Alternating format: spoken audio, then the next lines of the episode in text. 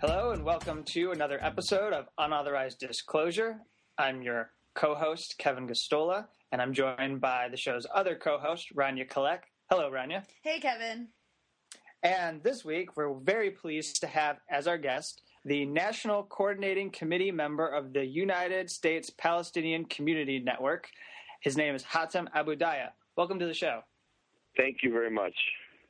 And Hatem is based in Chicago, where I also am based. And what we wanted to do is have you on to, we wanted to get into some of what's been going on in the country. There's a lot of groups that have been coming out into the streets and showing support for Palestinians and also, you know, protesting against the assault on Gaza. And so can you just give our listeners a bit of a glimpse at what it's been like on the ground here in Chicago?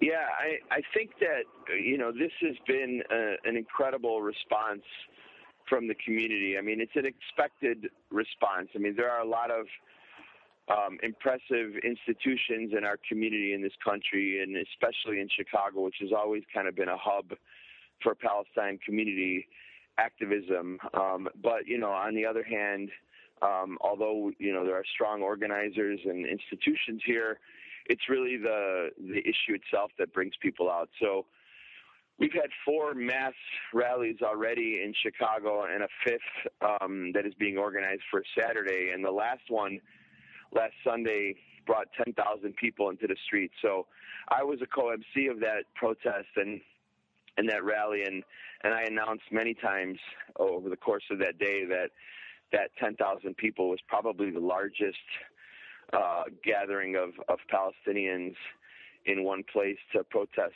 Israel and U.S. support for Israel, maybe in the history of the community here. So it was a massive turnout, and there have been massive turnouts in New York and in San Francisco and a number of other places around the country as well. And, you know, one thing that I've noticed, it's like, it seems like a trend across the country is, you know, from one city to the next, there seems to be this, this almost like concerted, coordinated effort to smear these protesters as anti-Semitic. And a lot of times that requires fabricated accusations. For example, I don't know if you saw in LA a couple weeks ago, there was actually, there was like a pro-Israel demonstration. And these Palestinians, four of them, I believe, were actually, they ended up being arrested and shot at by Department of Homeland Security agents. And the claim by the pro-Israel protesters was that these four Palestinian men had brought sticks, like came into their rally with sticks and started attacking them, because, you know, they just like hate Jews so much. And then it turned out, like, as more information surfaced, that they had the Palestinian flags, which were, you know, being accused of using as sticks. And that they were the ones who were attacked, and one of them was even kicked, and so we've seen this sort of this effort to smear Palestine Solidarity activists, and so I'm wondering if any of that has taken place in Chicago. Yeah, I think there's an interesting corollary to that story, and although it's anecdotal and hearsay, there was a situation that we experienced even before our counter-protest of the Zionist pro-war rally. In the big rally that I just described, the 10,000 people last Sunday, it was overheard of a police officer, Chicago Police Department officer, was overheard being asked by, you know, just some person on the street, what are these folks out here for? And the cop said, they're out here because they hate Jews. Oh, God. So, you know, like I said, it's hearsay, but I heard it from a number of people. And, you know, I think there is, you know, a little bit of that cloud, but it's not new. I mean, you know, we know that a lot of activists, prominent ones across the country, and our institutions have been accused of it, you know, and the thing is the difference between being accused of it by, you know, the marginal, you know, ultra right-wing bloggers, the schlussels of the world, and another thing when, you know, when you hear it from officialdom, you know, you hear it from the consulate, the Israeli consulate in Chicago, or you hear it from, you know, representatives of the Jewish Federation, for example, or the Jewish United Fund. Obviously it's absolutely wrong and specious, but on the other hand, it means that we have to deal with it, and we have to address it. And the way we've been addressing it, especially in Chicago, and especially very recently, is that the Chicago police has essentially taken sides in our conflict in Chicago with the Zionists and the pro-Israeli crowd. On Tuesday afternoon, the consulate organized a pro-Israel rally. Mm-hmm. We called for a counter-protest, of course. Our Coalition for Justice in Palestine, that includes USPC and a number of other institutions. And when their rally wrapped up an hour later, a number of the most rabid of them, crossed the street to provoke and confront us. And so you would think that since the police wouldn't let us get within a block of their rally, that once they started coming to try to confront and provoke us, that the police would jump in front of them and try to stop them. Instead, they situated their 20 horses and their 30 police officers in front of our rally. Hmm. So I actually was one of the people that was negotiating with the police commander on the ground there, and I got really, really upset. I confronted him and I said, "This is ridiculous. If we had stepped off of our street corner and tried to get anywhere near the pro-Israel rally, you all would have flipped. You would have started arresting people on the spot, but you just allowed them to come, to challenge us and confront us and provoke us." And he had absolutely no answer for that. So, the things that you're describing and the things that, we see play out on the political side, they play out on the municipal side as well in Chicago and other places. Now, that's really interesting you mentioned that, because I think, it's not in D.C. where I'm located, it's not quite as the police aren't quite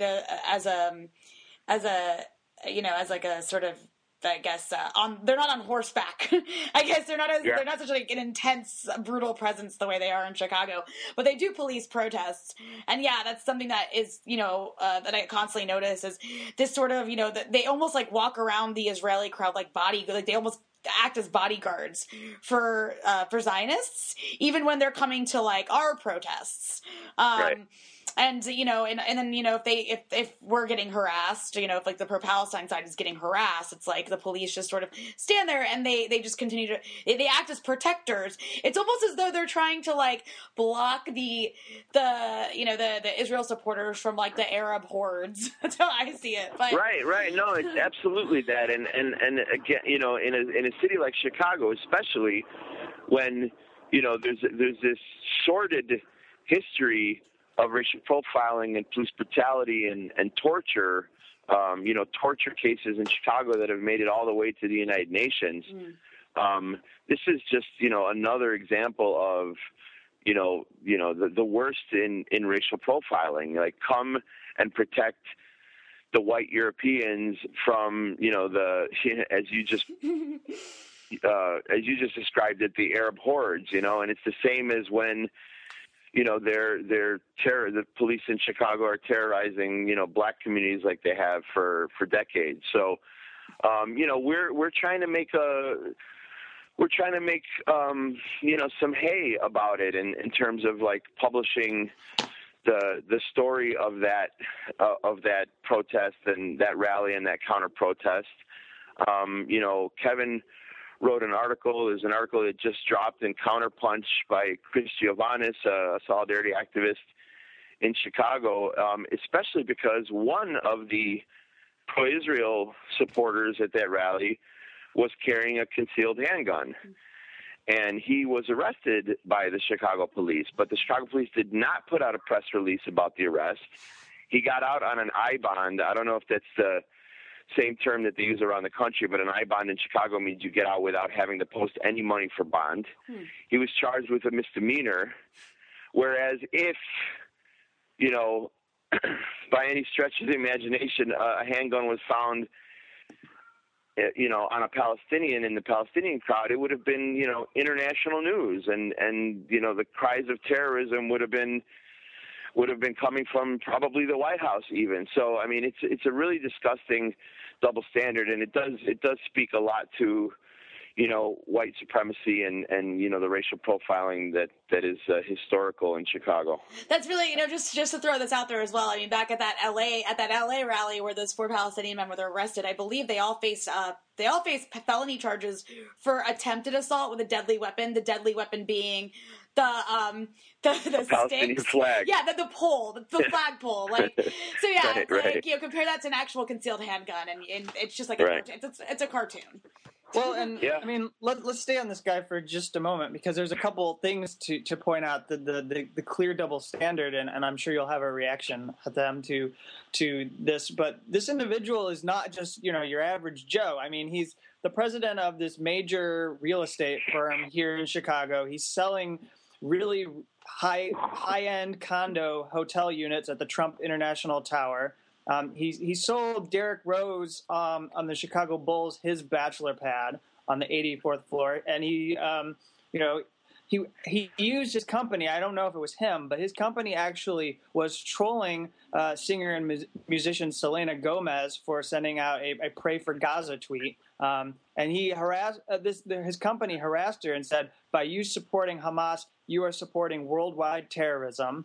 And then on his Facebook page, and I think this is really interesting, on his Facebook page, I took a screenshot of what he put on the Stand With Us Chicago Community Chapters page. He wrote, "Our side must have videos of Hamas encouraging human shields or of them using UN ambulances for transport of armed militants. We also must be able to protect ourselves because the police and many other North American cities are not protecting the few Jews that are peacefully protesting against the terror of the typically much larger Arab crowds. Let's not allow for the Jews to keep getting pushed around." Now, just based on what I know about how Palestinians have been prosecuted, there's enough there that I think a prosecutor here in Illinois could charge him with conspiracy to commit assault. I'm not saying that I support that, but it's a clear double standard that, you know, nobody's going through his pages right now and accusing him of plotting some kind of a criminal act.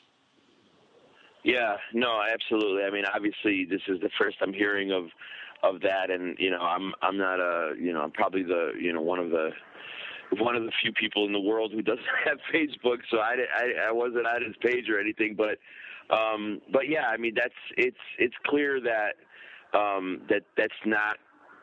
it's not true that, you know, the pro-Israel supporters are in any kind of danger.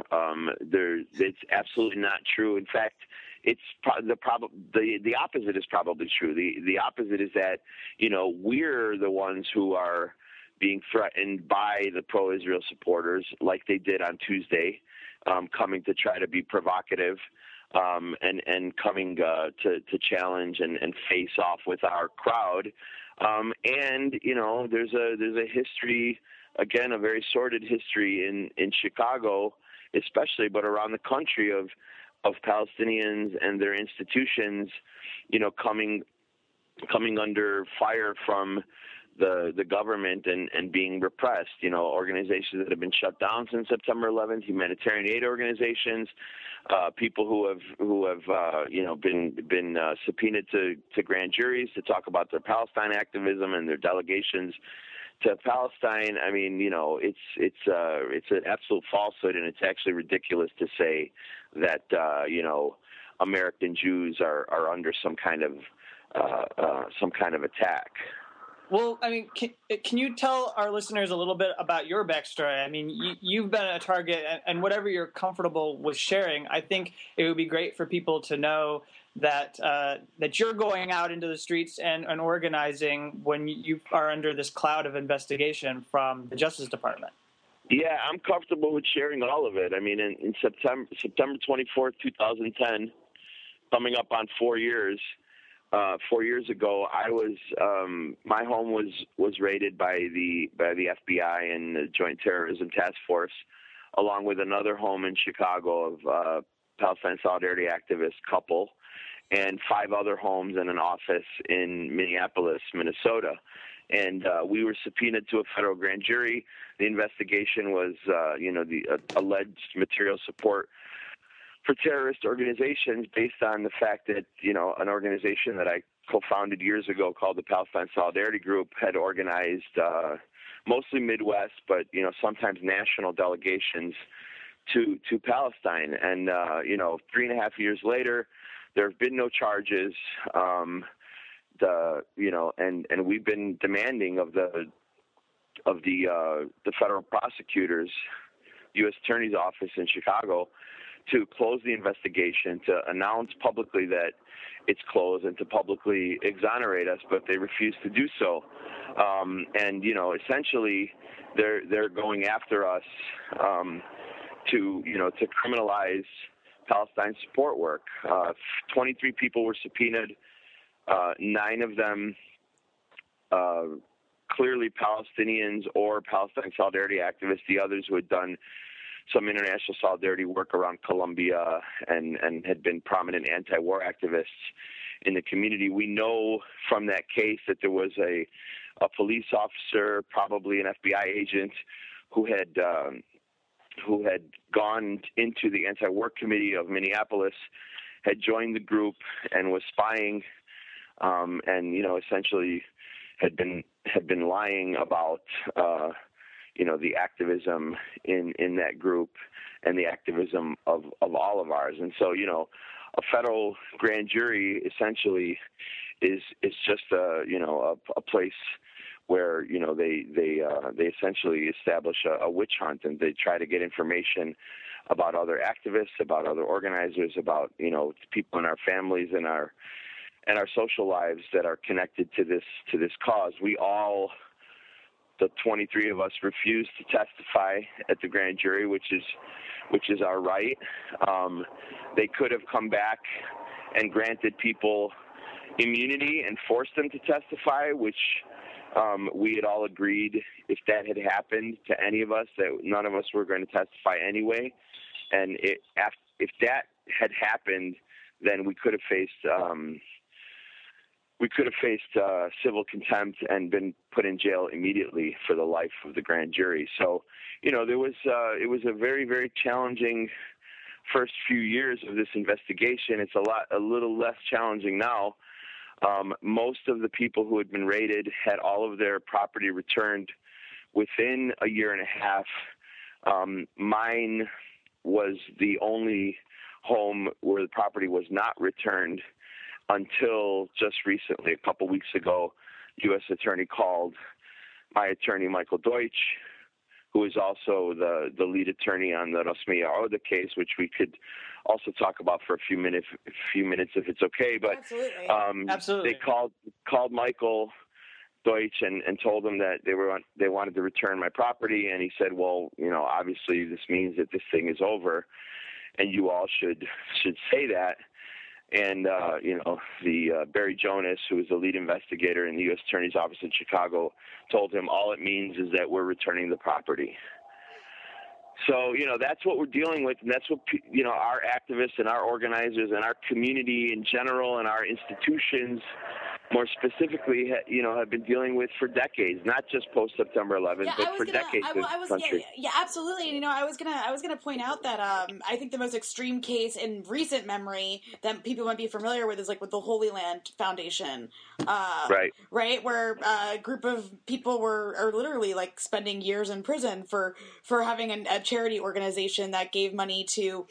Having a charity organization that gave money to charities in the Gaza Strip, but charities that the USAID actually funded as well. But the point of it all is that, Palestine solidarity activism is criminalized in many ways in this country, in a way that I just want to really quickly, before we talk about Rasmea Odeh, I just want to say, it's really interesting when you juxtapose that with the way that Israel or pro-Israel organizations are treated, organizations that actually fund settlements in the West Bank that are illegal under international law. There's actually groups in this country that make money or that, collect money and send it over to Israel to commit war crimes. But that's totally okay to do. Whereas this the solidarity activism that's really important is criminalized. So I think that's an interesting aspect that needs to be pointed out. Yeah, absolutely. But yeah, you wanted to talk a little bit about Rasmea Odeh. Why don't you for our listeners who don't know about her case, which is horrendous, why don't you give them a little background? Yeah, I'd love to. Rasmea Odeh is a 67-year-old associate director of the Arab American Action Network in Chicago, the organization that I work for as well. And over 50, she's been an activist and an organizer really for almost 50 years. When she was 16 or 17, she started doing refugee support work, really social services work, refugee resettlement work in Palestine and in Jordan and in Lebanon later on. She's known really worldwide in the Palestinian community as a leader of Palestinian women and the Palestinian community in general. All of the places that she's worked and organized, she's been a leader and a prominent one.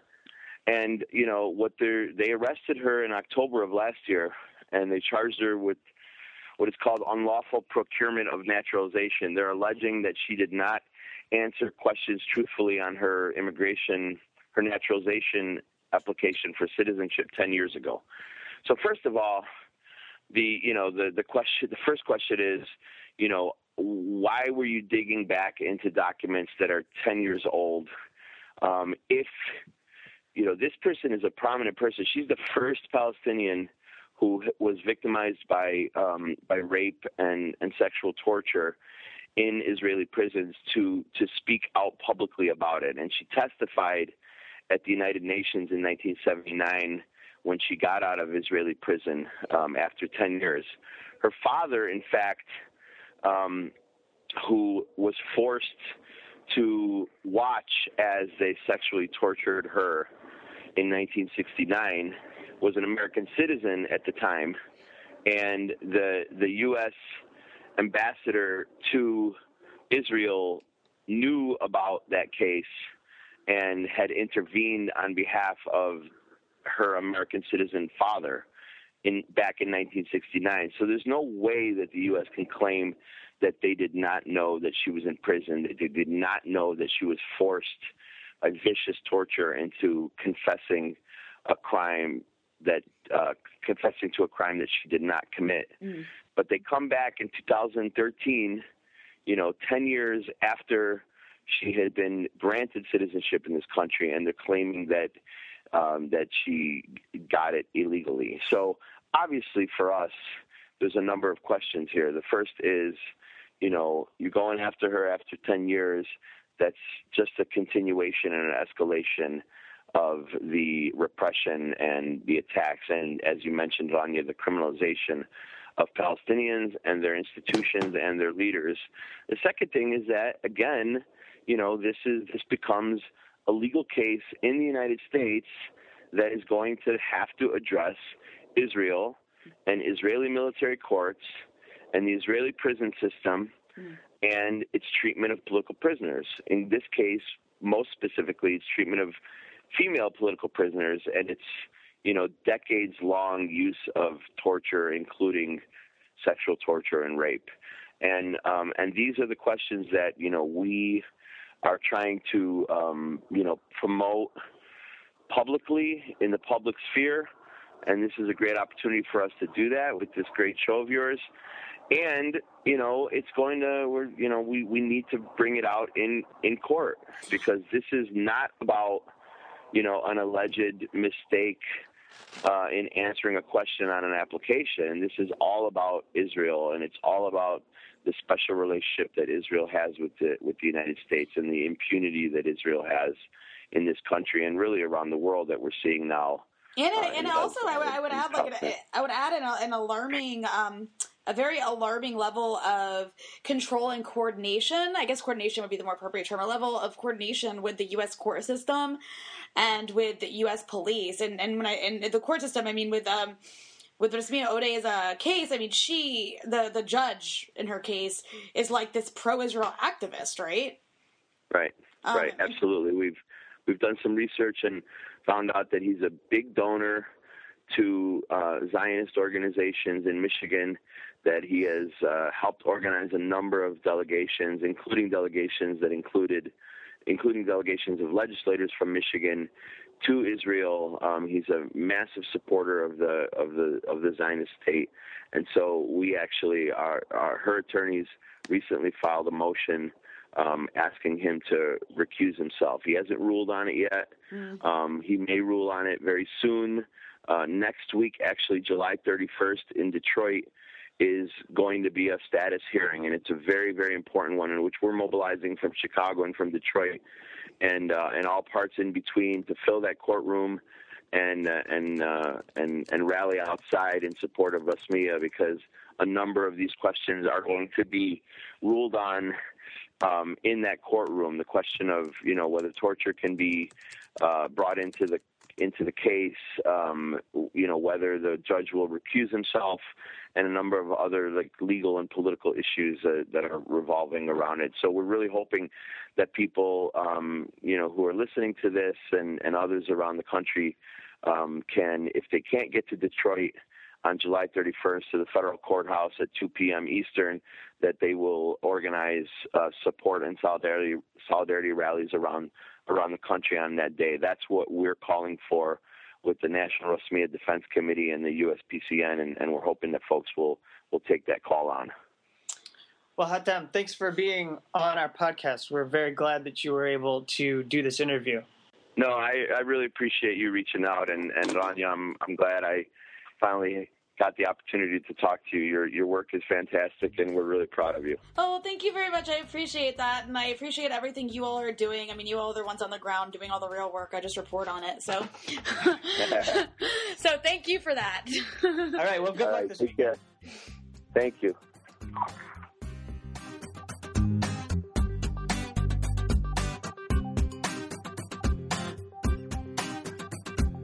Welcome back to Unauthorized Disclosure.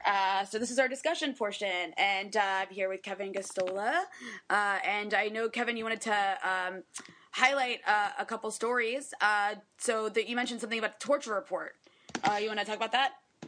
Yeah, so the big news that I guess is coming this weekend is that John Brennan, CIA Director John Brennan, has apparently been involved in promoting or allowing within the agency this sort of counterattack to the report that's coming in.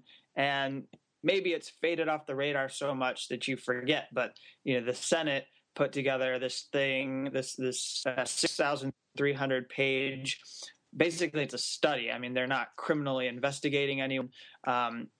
We've come to learn that, in fact, part of doing this investigation was that nobody was going to be called out for wrongdoing. So it wasn't going to be this effort to hold people accountable, which, you know, so everyone's gotten away with the torture, and they did this report, and it's supposed to show what the CIA was doing with torture and everything. And apparently he has had these meetings, at least one meeting, it's written about by Mark Mazzetti in the New York Times, with George Tenet has been on speakerphone. He was a former CIA director. They've had Jay Cofer Black, who headed the Counterterrorism Center after the September 11th attacks, an undercover officer whose identity is unknown because he works in this position now, and other officials in the clandestine service.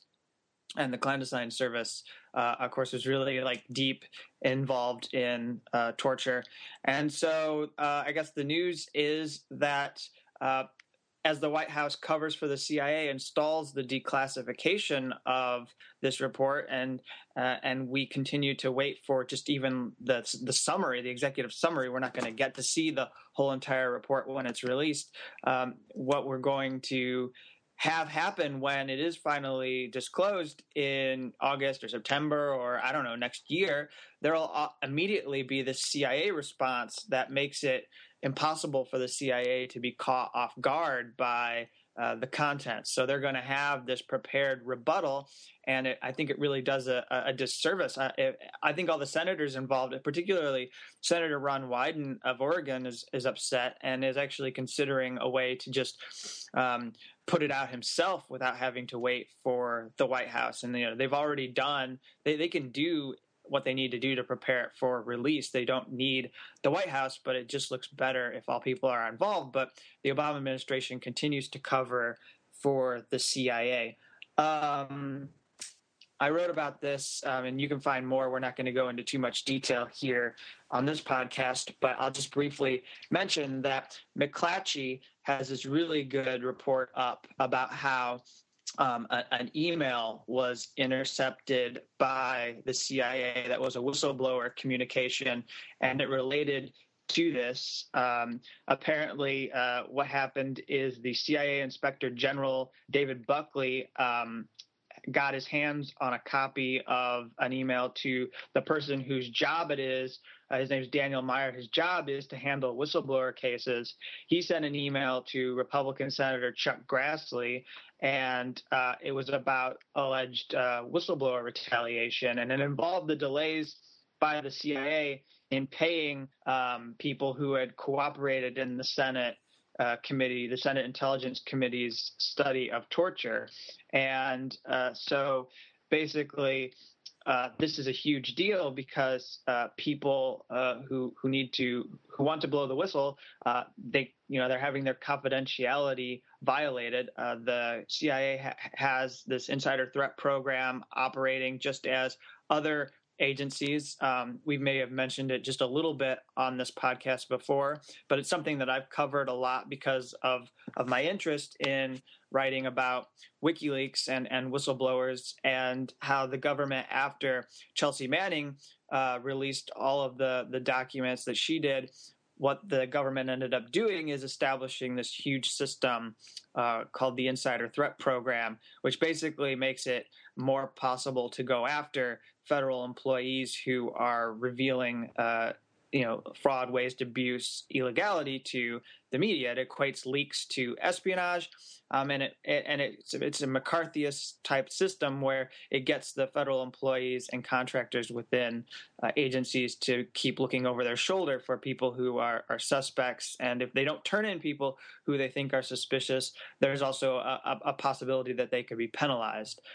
So that's just something I wanted to mention. If you want to know more about that, you can find the report I put up at Firedog Lake on Saturday.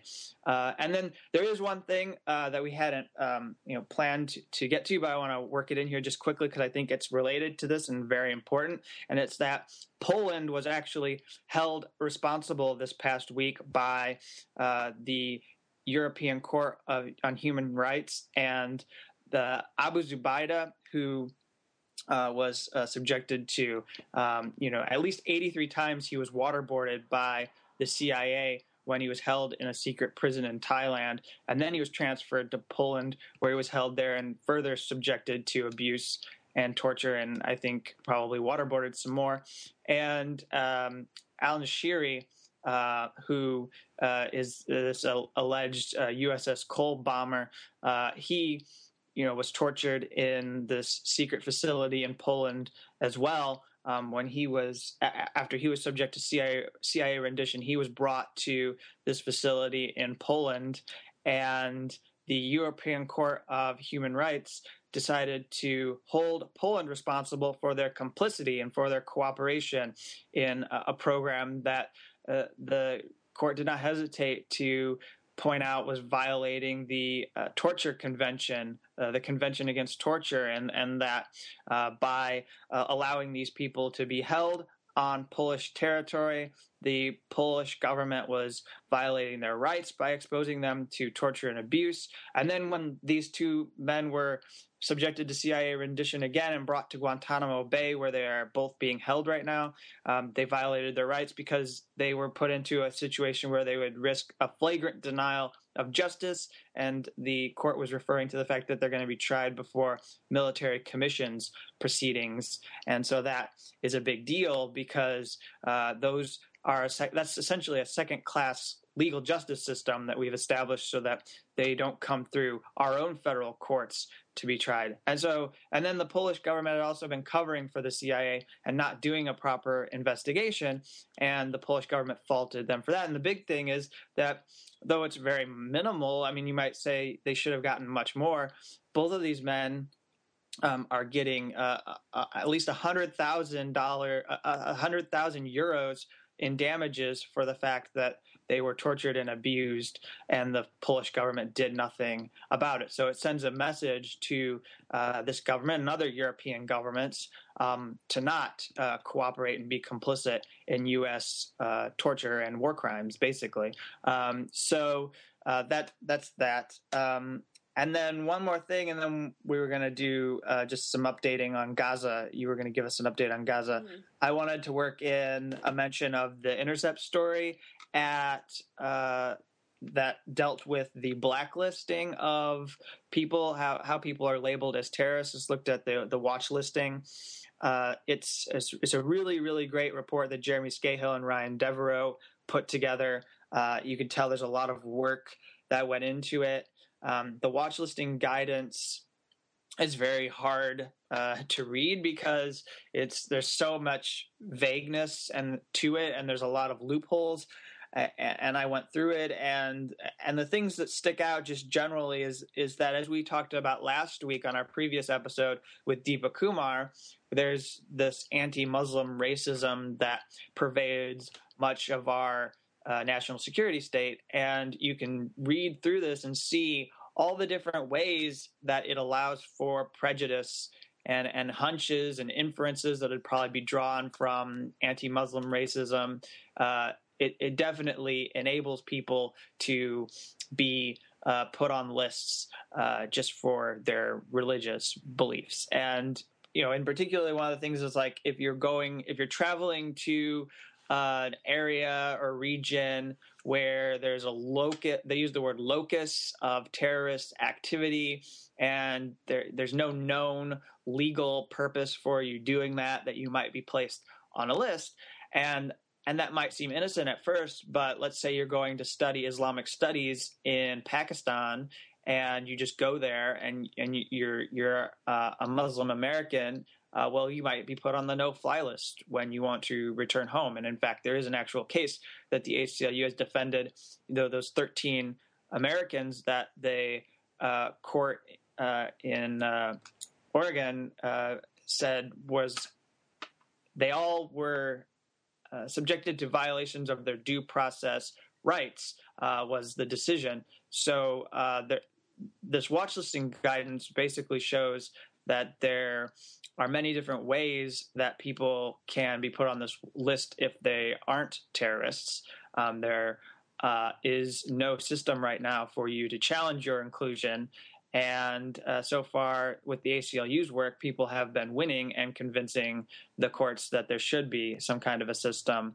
And this guidance that we saw, the final point I'll make on this is just that it was secret because Eric Holder, Attorney General Eric Holder, claimed that it had all the markings and everything to be a clear map for the terrorist tracking system of America, which is sort of absurd because if you look through the document, it doesn't contain any information on how exactly this information is being collected on these people.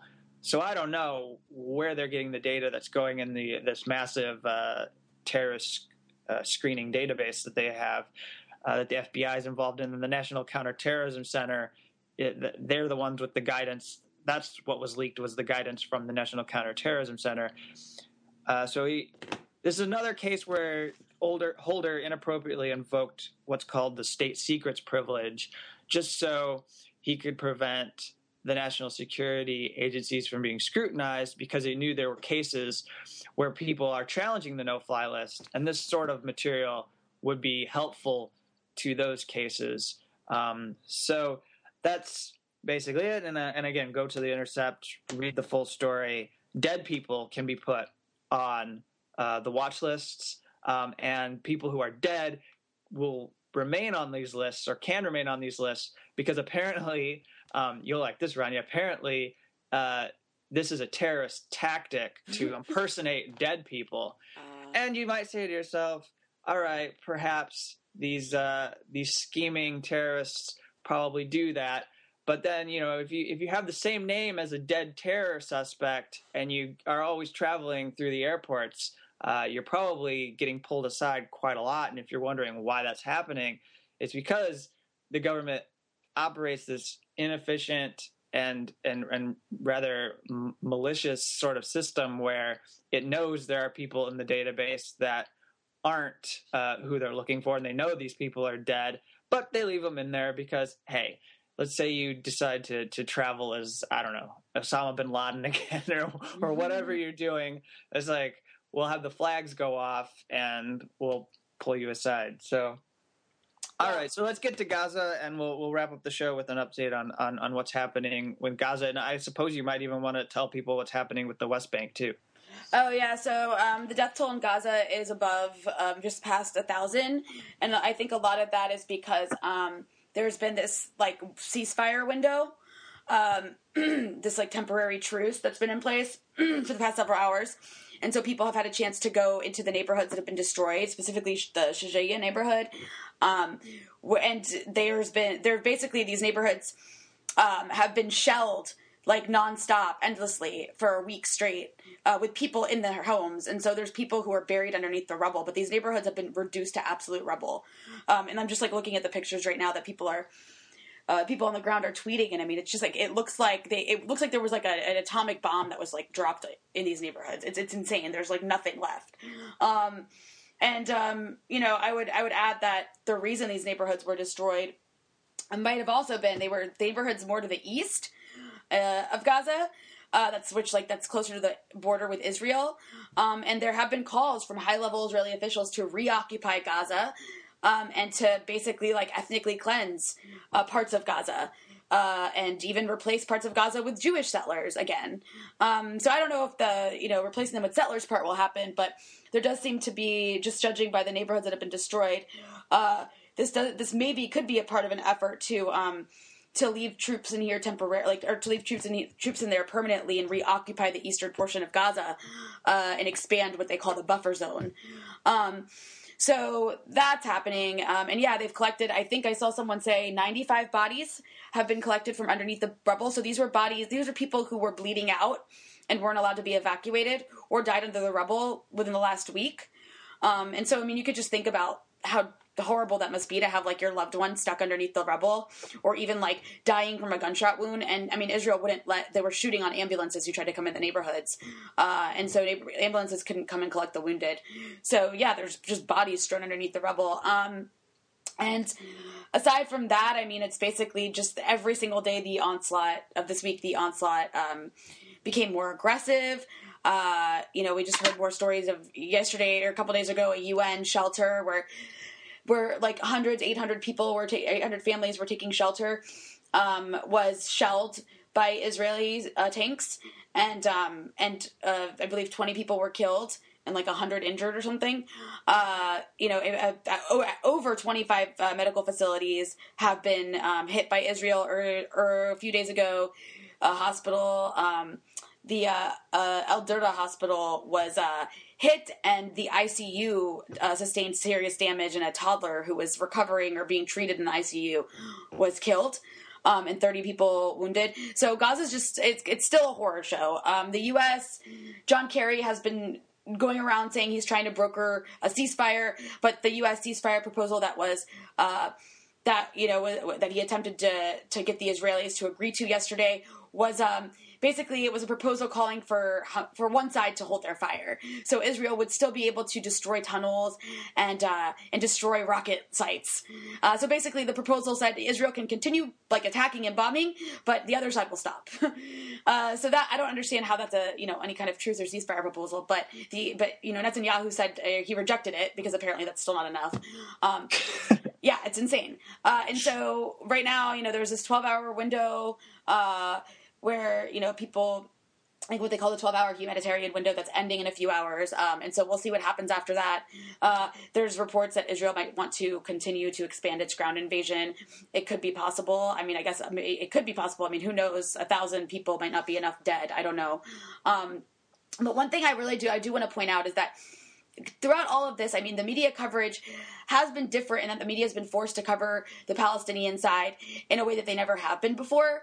So we're seeing a lot of the horror that's taking place in Gaza, but what's missing is context still. The media is completely overlooking and whitewashing, the mainstream media is completely overlooking and whitewashing the fact that Gaza, it's like they're portraying Gaza as some sort of overly aggressive military operation. And it is. It's a very aggressive, it's a big, massive war crime. That's true. But they're leaving out the reason for it. And the incitement and the racism inside Israeli society that has pushed for this and that supports this invasion and that preceded this invasion and that's still ongoing. There's been calls for extermination from public figures and high-level officials. There was one woman, an Israeli lawmaker, who's this rising star in the far-right Jewish Home Party in the Knesset. Her name's Ayelet Shaked. And she, a couple weeks ago, called for basically called for genocide openly. She said, she called for the slaughtering of Palestinian mothers to prevent them from giving birth to little snakes. And little snakes, that's a quote, little snakes. You've got, before the ground invasion began, there was this... This top commander for the Israeli army, his name is Ofer Winter, and he basically called for a Jewish holy war on Gaza. He wrote this letter to troops calling for a Jewish holy war on the blasphemous terrorist enemies of Gaza. This is the kind of language that's emanating from Israeli society, and you don't hear about it. Moshe Feiglin, the Knesset deputy speaker, part of Netanyahu's Likud government. He basically said that, he wrote this op-ed. He wasn't even trying to shield, to hide it in English. He wrote an op-ed. It appeared in English on this nationalistic news site, this nationalistic Israeli news site, and saying that that Israel needs to attack Gaza even more mercilessly and expel the population and resettle the territory with Jews. And then you've got this, these rabbis, this chief rabbi of this West Bank settlement, Kiryat Arba, his name's Dov Lior.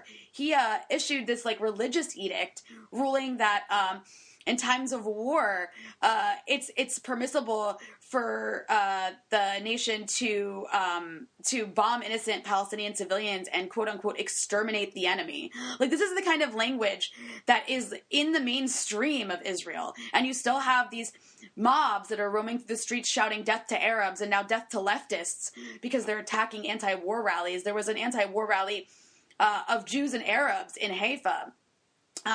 A city in Israel, and the these fascist protesters were chanting "Death to Arabs," and they attacked and brutally beat up the deputy mayor of Haifa and his son because they're Arab, and they were on the sidewalk. This is the kind of stuff that's happening in Gaza, and it's not getting any attention. Or I'm sorry, in Israel, it's not getting any attention. And the point is that what's happening in Gaza. It's not this, it's being framed as this, aggressive, overly aggressive attempt to, eradicate tunnels and to restrain rocket fire. But that's not at all what it's about. This is, an ongoing campaign of, ethnic cleansing, of dispossession. It's an ongoing campaign of Israeli settler colonialism that's taking place in all parts of Israel and Palestine, but Gaza just happens to be the most extreme version of the violence required to maintain the, quote-unquote Jewish state in an area that's inhabited by non-Jews. And so you mentioned the West Bank, Kevin, and yeah, over the past several days, at least 8, it might be more now, but at least 8 people in the West Bank have been shot dead by both Israeli soldiers and Israeli settlers.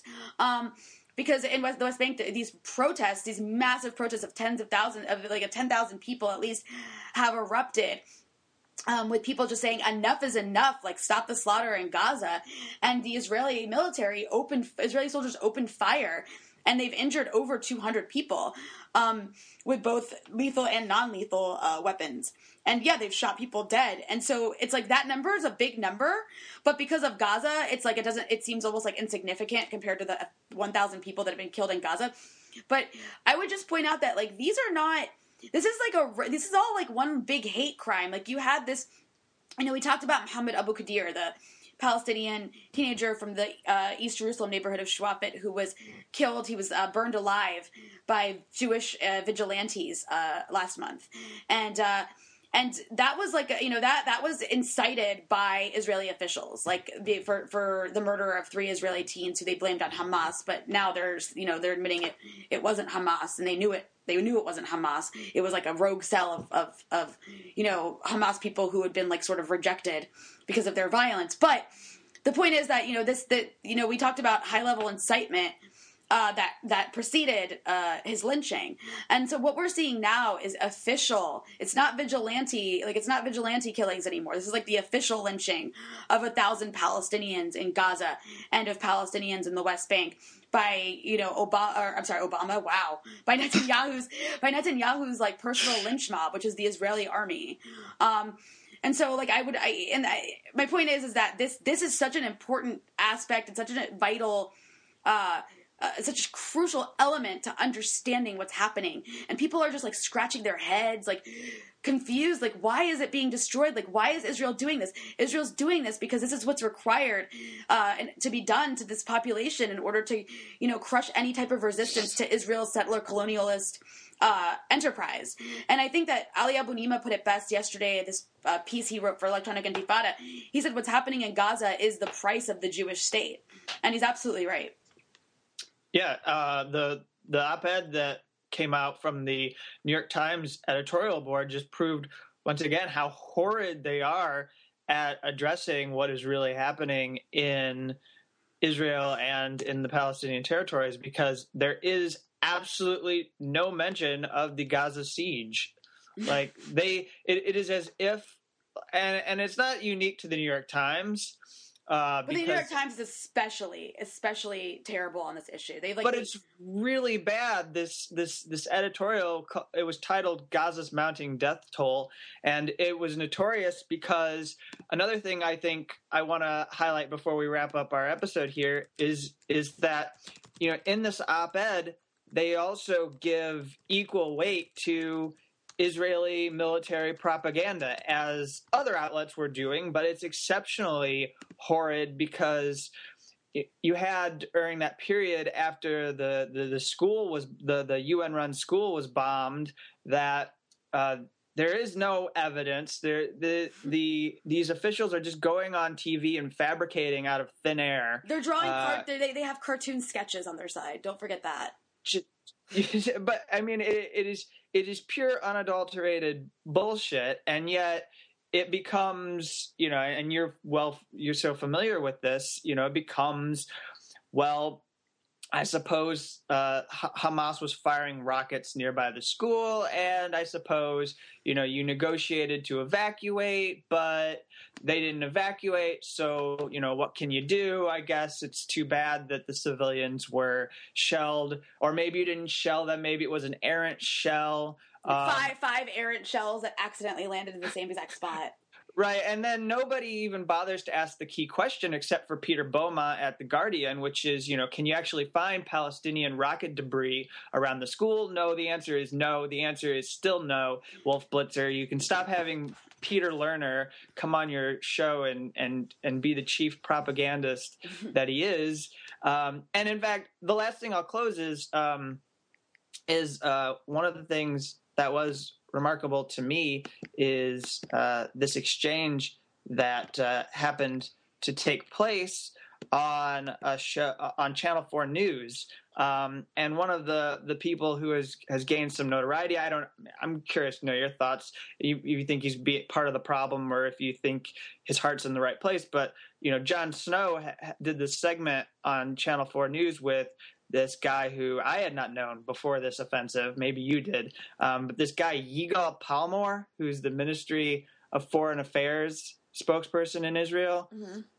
And he said this really awful thing, which I'm just going to repeat so I can give people another glimpse of the depravity of these people. So when Palmore was confronted by this fact that, you know, if you know civilians are in this school, you shouldn't bomb them. Like, you know they're there. And you know that when you're going to shell them, they're going to die. Mm-hmm. So that's either the goal, to kill those civilians, or as you're making your public claims, you know, you have to address the fact that you went ahead and bombed when you knew civilians. Well, they're framing it as like a hostage situation almost, like Hamas is holding them hostage or something. And it's like, if that's actually the case, which it's not, there's no proof it is, but if that was the case, then you're still committing a war crime by like killing all the hostages. Right. Okay, so anyways, Palmore decided to handle that by saying this, and you probably won't be surprised with how depraved this is, but it was shocking to me. What is happening in Gaza is not what immediately meets the eye. You should show Hamas spokesman going on Hamas TV, which, by the way, I didn't know. Is that actually what it's called, Hamas TV? No, it's not called. It's not like an affiliated station, but okay. Whatever, okay. And saying how they will distribute hand grenades to children and send them to fight Israelis. There are many other such occurrences where Hamas specifically states that they will use children to fight Israelis. They are taking the battlefield into civilian populated areas. This is why the level of civilian casualties is high. But be that as it may, we believe that that within the number of casualties, the majority have been armed gunmen by Hamas. Wow. Yeah, that's like completely okay. I mean, even Israel admits that like at least 70% of the casualties are civilians. And I mean, Israel doesn't usually admit usually for Israel, everyone's a fighter. So just in all fairness to Jon Snow, he did call bullshit and say, let's have an interview here, not a lecture, and wanted him to address the fact that he was killing mothers and fathers and yada, yada, yada, and that he knew children were going to be killed. So, but anyways, that's just a flavor, and I don't know. Ron, do you have any closing thoughts before we end this week? Just that, you know, I really, you know, I don't know if my computer's going to make it through the next week if this invasion continues because the media makes me so mad. I might break it. You're going to throw it out a window. Possibly. It's possible. Anyways, but yeah, I guess I'm good. I guess we will thank you for listening, and we will be back next week.